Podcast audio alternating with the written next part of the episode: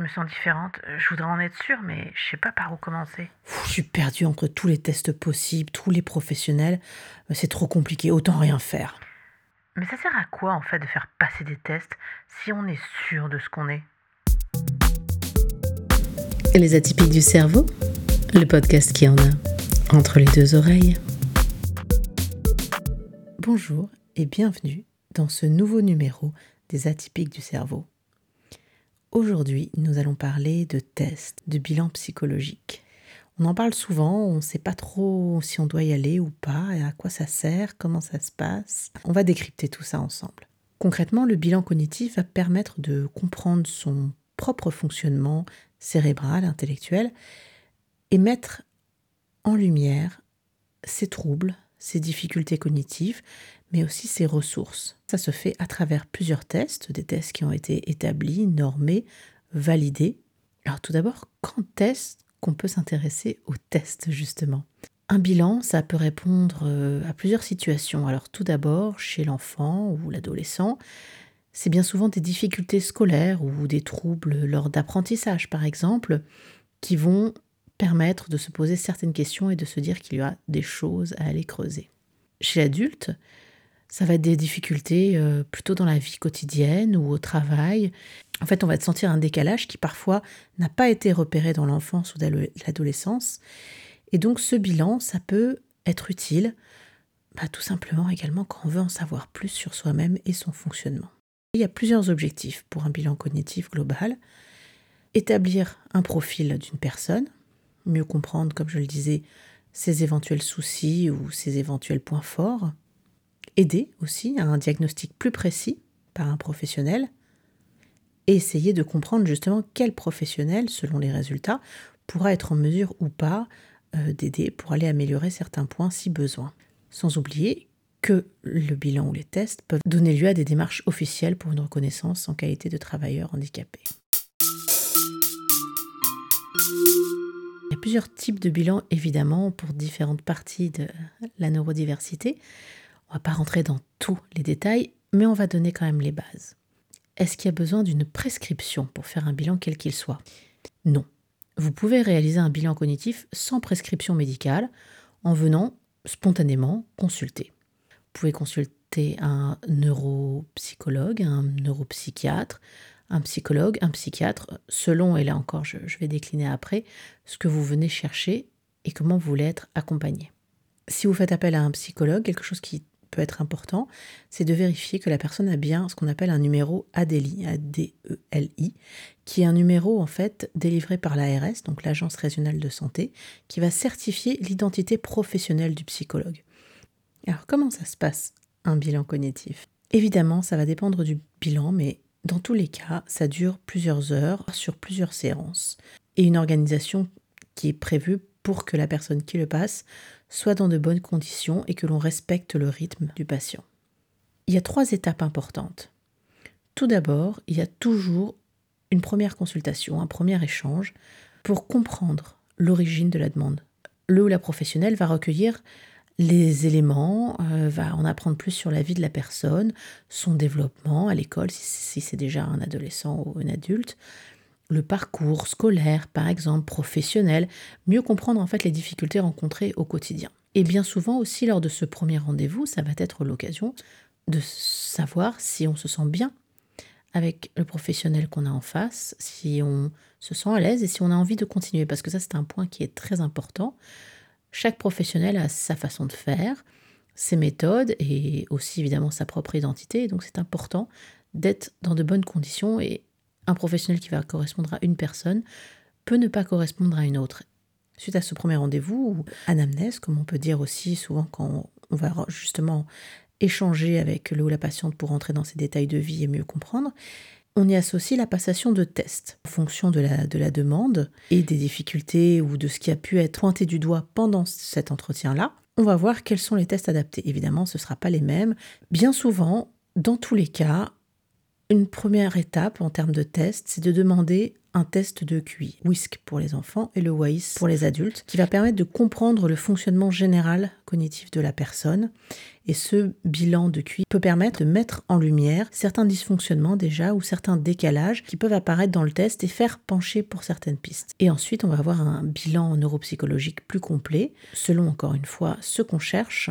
Une fois que vous aurez passé ces étapes, qui peuvent se faire lors de plusieurs séances, vous avez un dernier entretien qui est un entretien de restitution où on vous donne un compte-rendu complet, on vous explique les résultats, ce qui est préconisé s'il y a des besoins d'aller plus loin, et éventuellement des orientations aussi à avoir en tête, s'il y a un besoin de reconnaissance de travailleurs en situation de handicap, ou s'il y a besoin d'aller consulter d'autres spécialistes.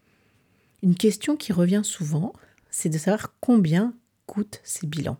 Il faut savoir que c'est très très très variable, ça va dépendre des spécialistes, des régions. Ça peut aller du simple au double. Donner un chiffre n'est pas évident. Par exemple, ne serait-ce que pour un test de QI, ça peut euh, coûter euh, dans les 250, comme dans les 300, comme dans les 400 euros sans parler d'autres tests derrière qui peuvent venir s'ajouter quand on va chercher des choses plus spécifiques. Donc bien souvent, il y a des professionnels qui proposent une sorte de package complet pour le test de QI, plus des tests supplémentaires. Donc ça, c'est aussi un point qui est très important à voir en amont pour savoir où on met les pieds, sachant que malheureusement, les bilans cognitifs ne sont pas pris en charge par la sécurité sociale. Il existe aussi des centres spécifiques, par exemple pour l'autisme, le CRA, le Centre Ressources Autisme, dans lesquels le bilan global est gratuit. Il faut savoir qu'il y a énormément d'attentes, en moyenne deux ans. Donc c'est pour ça aussi que bien souvent, on se retrouve à aller voir, si on en a les moyens, quelqu'un dans le privé, tout simplement pour pouvoir enfin avoir des réponses à ses propres questions, qu'on soit directement concerné ou qu'on soit parent par exemple. Rentrons maintenant un peu plus dans le détail de ces différents tests. Pour le test de QI, il y a le WAIS pour les adultes et le WISC pour les enfants. Sans rentrer dans tous les détails, il y a plusieurs épreuves à passer qui peuvent être complétées par d'autres tests et le tout dans un temps qui peut être aussi limité selon les épreuves à passer. L'idée, évidemment, n'est pas de se renseigner avant de passer le test, parce que cela n'a strictement aucun intérêt et peut biaiser les résultats. Mais ce qu'il faut savoir, c'est que chaque test donc, est étalonné pour aller chercher un indice précis. Lors du bilan, vous sera rendu votre test de QI avec les résultats et l'analyse du professionnel. Un QI qui peut être homogène, hétérogène, sachant qu'un QI hétérogène peut aussi donner quelques indices pour aller chercher, creuser d'autres sujets. Ça, bien souvent, c'est la base. Ensuite, en fonction de ce qu'on va rechercher, on va passer d'autres tests. En ce qui concerne l'autisme, là encore, il existe de nombreux tests. Les outils diagnostiques pour tous les âges les plus utilisés sont ce qu'on appelle l'ADIR et l'ADOS. Donc l'ADIR, c'est une entrevue entre un professionnel et les parents, quel que soit l'âge de la personne en fait, parce que cela va porter sur des questions très précises dans l'enfance et la petite enfance. La DOS, c'est un outil d'observation interactif qui va venir confirmer euh, le diagnostic du trouble. En plus de cela, vous avez de nombreuses échelles aussi qui peuvent être utilisées, par exemple la CARS, euh, Child Autism Rating Scales, euh, l'échelle d'évaluation de l'autisme chez l'enfant. Il existe énormément, énormément d'autres tests qui peuvent venir appuyer ces diagnostics. Là encore, le bilan va venir dire si on peut parler d'autisme, qu'on va étalonner selon s'il est léger ou plus prononcé. C'est un outil précieux pour savoir où on se situe sur le spectre de l'autisme. Attention toutefois concernant les femmes, parce que les questionnaires, les tests tels qu'ils ont été faits ont été étalonnés la plupart du temps sur des hommes, et notamment sur l'autisme, l'autisme au féminin. Il n'y a pas encore de tests qui soient reconnus au niveau de l'autorité euh, de l'autorité de la santé. Il y a des tests qui existent. Malheureusement, pour le moment, tous ne sont pas reconnus, notamment pour demander une reconnaissance en qualité de travailleur handicapé, ce qui peut poser certains soucis. Et c'est là où c'est très important d'avoir un ou une professionnelle qui connaisse bien le sujet et qui soit à même d'aider. Parce qu'on a énormément de femmes non diagnostiquées ou sous-diagnostiquées parce qu'en fait, l'autisme va se révéler d'une façon différente. J'en avais déjà parlé dans un épisode précédent. Concernant le TDAH, trouble déficit de l'attention avec ou sans hyperactivité, là encore, euh, il s'agit d'échanges avec un professionnel et vous avez plusieurs tests qui peuvent être associés. Trois principaux traits qu'on va aller creuser. Donc il y a ce qu'on va appeler le type inattentif, le type hyperactif, le type impulsif et puis après les différentes combinaisons. Dans le cadre du TDAH, on entend souvent parler du DIVA, qui est un test qui se fait euh, lors d'une conversation et qui dure en moyenne euh, deux heures et qui va permettre d'aller aborder très précisément les points que je viens d'évoquer. On peut y ajouter de nombreux autres tests, notamment pour analyser euh, les émotions, l'anxiété, là encore, ou d'autres sujets qui vont venir appuyer ou spécifier certains points. Là encore, le compte-rendu se fait par, par le ou la professionnelle de manière très détaillée pour aller expliciter quels sont les points qui sont concernés. Ici aussi, on a beaucoup plus de masking de la part des femmes. Donc attention, les femmes ont tendance à être taxées beaucoup plus d'être borderline ou de troubles bipolaires, alors que parfois c'est du TDAH. Là aussi, l'importance d'aller voir le ou la bonne professionnelle. Pour tout ce qui est des troubles 10, la plupart du temps, ils sont identifiés euh, beaucoup plus jeunes. La plupart du temps, cela se voit à l'école. On va parler de, difficultés dans l'apprentissage. Donc, c'est pas systématique, mais en tout cas, la plupart du temps, c'est des choses qui sont euh, notées par les professeurs. Et ensuite, bah, les, les, tests, là encore, euh, sont très très différents selon le trouble 10 qu'on va chercher et vont aller permettre à aller repérer les processus mentaux propres à la personne et aller compléter par exemple avec un bilan orthophonique, un bilan pédopsychiatrique ou neurologique. Vous l'aurez compris, il existe énormément de tests, énormément de choses possibles à faire pour mieux se connaître et mieux s'orienter. Et dans tous les cas, il faut vraiment bien choisir la personne qui va nous accompagner pour permettre cette découverte de soi. Une autre question que l'on peut se poser, c'est à quoi ça sert finalement de faire des tests? Ça, c'est notamment un mouvement qui vient des pays anglo-saxons, où on entend de plus en plus dire, si moi je me sens ou je m'identifie comme, est-ce que j'ai besoin d'aller passer un test, surtout s'il est très cher, pour dire que je me sens de telle ou telle façon? Ça, c'est quelque chose qui fait débat. Euh, il faut savoir qu'en effet, on peut lire quelque chose et s'identifier, faut faire toutefois très attention à l'effet Barnum, qui est l'effet de lire quelque chose un peu euh, comme l'astrologie, euh, si on lit son signe astrologique et imaginer que, ah bah oui, ça nous concerne. Donc ça, c'est quelque chose d'important qu'il faut avoir en tête.